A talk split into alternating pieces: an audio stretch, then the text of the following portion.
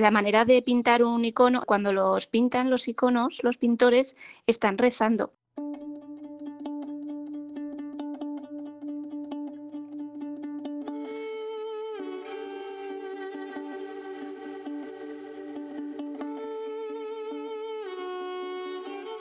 Bueno, pues eh, amigos de Ayuda a la Iglesia Necesitada, pues estamos con Patricia, que es eh, la responsable de la delegación de Zaragoza y que bueno, pues eh, ha estado dirigiendo, organizando y responsabilizándose de que una de las actividades entre las muchas que realiza la delegación pues fuera a buen puerto. Patricia, hola, ¿qué tal estás?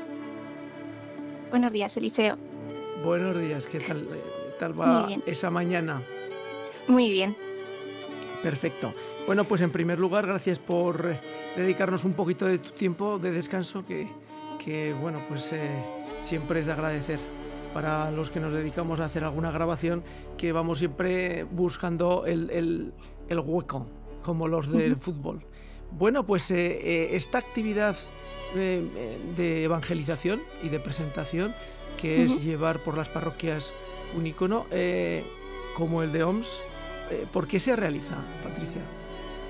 Pues es una manera de, lo primero, dar a conocer la fundación, ayuda a la iglesia necesitada y luego se dé a conocer la realidad de los cristianos perseguidos que hay a lo largo del mundo, que a veces no somos conscientes, pero hay muchos cristianos que no pueden expresar su fe libremente y cuando lo hacen a veces tienen consecuencias, como podemos ver con este icono, que acaban quemando las iglesias, conventos y cualquier cosa que, recuerde a Dios, como por ejemplo este, este icono. Eh, la Fundación de Ayuda a la Iglesia Perseguida y Necesitada, eh, ¿por qué establece siempre estos elementos litúrgicos como elementos de, presentación, evangelización, recuerdo y de eh, promover entre los cristianos que vivimos en unas condiciones eh, bastante más cómodas, porque no tenemos que andar defendiendo nuestra fe ni huyendo de nuestras casas. ¿Por qué promueve este tipo de actividades? Porque lo primero para la fundación, una de las cosas muy importantes es la información. Y si alguien está informado, de lo que pasa en, otras realidades, eh, puede lo primero rezar. Eh, entonces con eso promovemos la oración. Que, nosotros hagamos oración para ellos, ellos lo sienten allí, que nosotros, igual que ellos, rezan por nosotros. Y luego un, corazón que, está informado y que reza, tiene la, capacidad de luego poder darse, poder comunicarlo a los demás y si además con, con eso podemos conseguir alguna donación para que estos cristianos cuando luego vuelvan a sus iglesias, a sus casas, les podamos ayudar a los sacerdotes que, que se forman gracias a la fundación. Hay sacerdotes que están en el seminario gracias a las becas que reciben de, de la Fundación Ayuda a la Iglesia Necesitada. Eh, Patricia ya la escuchan, eh, además de su voz, es una mujer delicada, como todas las eh, delegadas que ha tenido ayuda a la iglesia necesitada, tienen una especial atención en poner el énfasis en, colaborar. Porque, Patricia, ¿la iglesia es perseguida y necesitada siempre? ¿O es primero perseguida y después necesitada? a la par. Yo creo que tanto perseguida como necesitada. Muchas veces cuando, cuando yo leo eh, dentro de la revista informativa de eh, la Fundación cuestiones sobre cristianos perseguidos, me recuerda mucho a, a, la revista de los jesuitas, que ya desapareció hace muchos años, que se llamaba Tercer Mundo. Y siempre hemos tenido los eh, españoles, vamos a ponernos en primera persona la idea de que bueno pues eh, la iglesia necesitada era la iglesia del tercer mundo. ¿Hasta qué punto esa realidad se mantiene dentro de la fundación? Eh, es una es una fundación que, promueve pues eh, tanto a ver en el tercer mundo es donde más olvidados los tenemos pero en todo el mundo porque aunque las realidades que más nos pueden impresionar, como es este icono, de Siria, en la zona de Irak, en toda esta zona, en África también hay mucha persecución. No podemos olvidar que en países de, Europa, en Francia, no hace mucho, también ha habido persecución. También un, sacerdote murió asesinado eh, dando, haciendo una misa.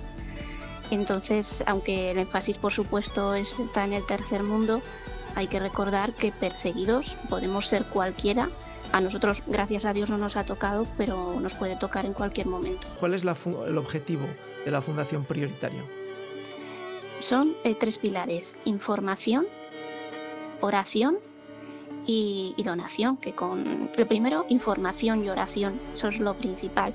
Y luego si con eso conseguimos alguna donación, pues por supuesto que también es, pero son los tres pilares, no, no sirve de nada la, la donación si no estamos informados y sabemos para qué y si no rezamos por ellos.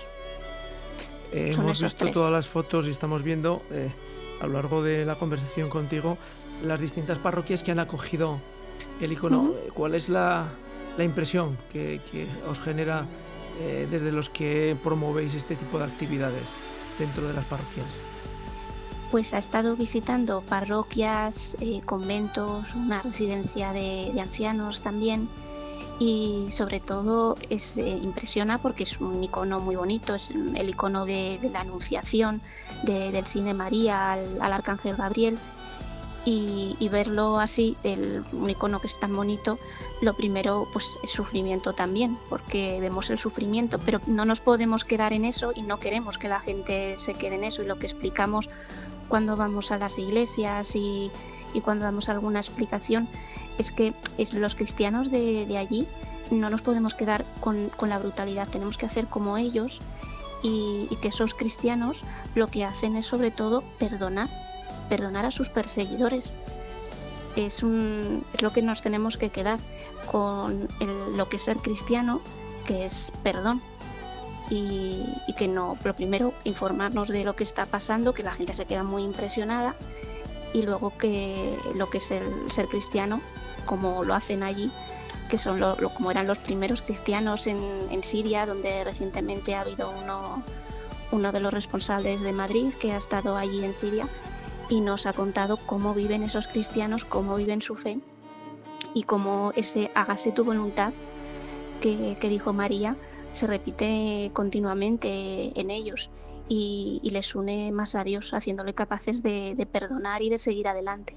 Eso es un contraste con, con la vida dentro de la iglesia aquí en Occidente, porque bueno, pues no sufrimos una persecución física, pero en muchas ocasiones recibimos el menosprecio de, bueno, pues de sectores de la sociedad eh, pues que están muy alejados de la iglesia y que no contentos con estar alejados, pues en ocasiones lo que buscan es el menosprecio de la misma.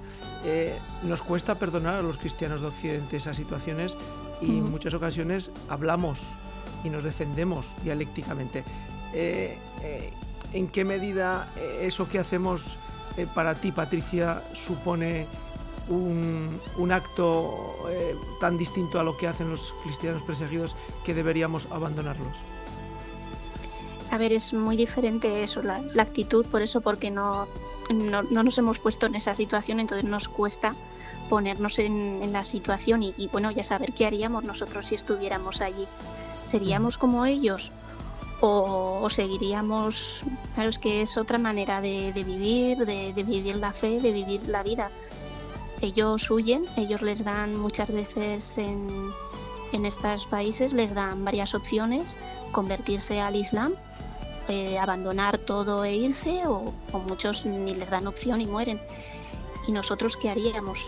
Pues a lo mejor si estuviéramos en esa situación viviríamos como viven ellos allí, o quizá no, claro, no lo sabemos. Es que ponerse en esa situación es muy difícil.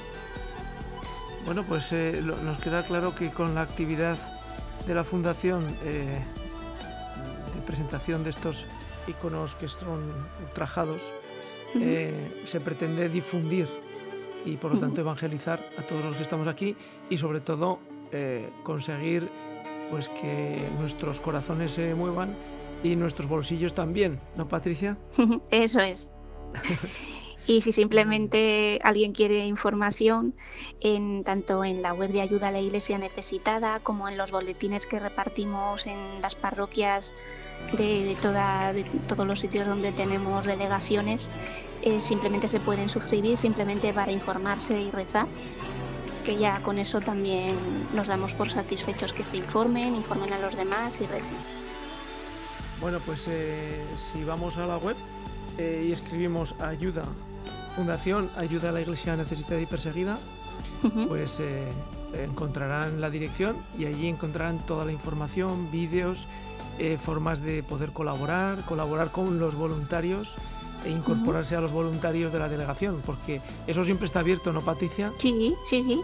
Sí, siempre estamos abiertos a nuevas incorporaciones y que recientemente además hemos tenido alguna y, siempre está muy bien.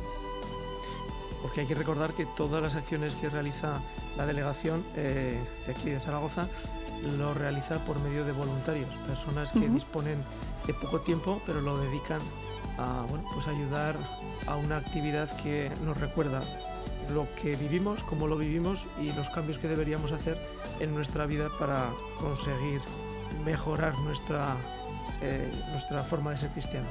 Bueno, eh, Patricia, ¿quieres añadir algo más antes de despedirnos? Nada, muchísimas gracias por darnos esta oportunidad de, de explicar este icono que está peregrinando por España y recordar que es una invitación a dar un sí a lo que Dios nos pide. Perfecto, pues muchas gracias Patricia y en otra ocasión nos contarás otra actividad que seguro que pronto llegará. Perfecto, seguro que sí. Muchas gracias Patricia. Chao. A ti Eliseo, gracias.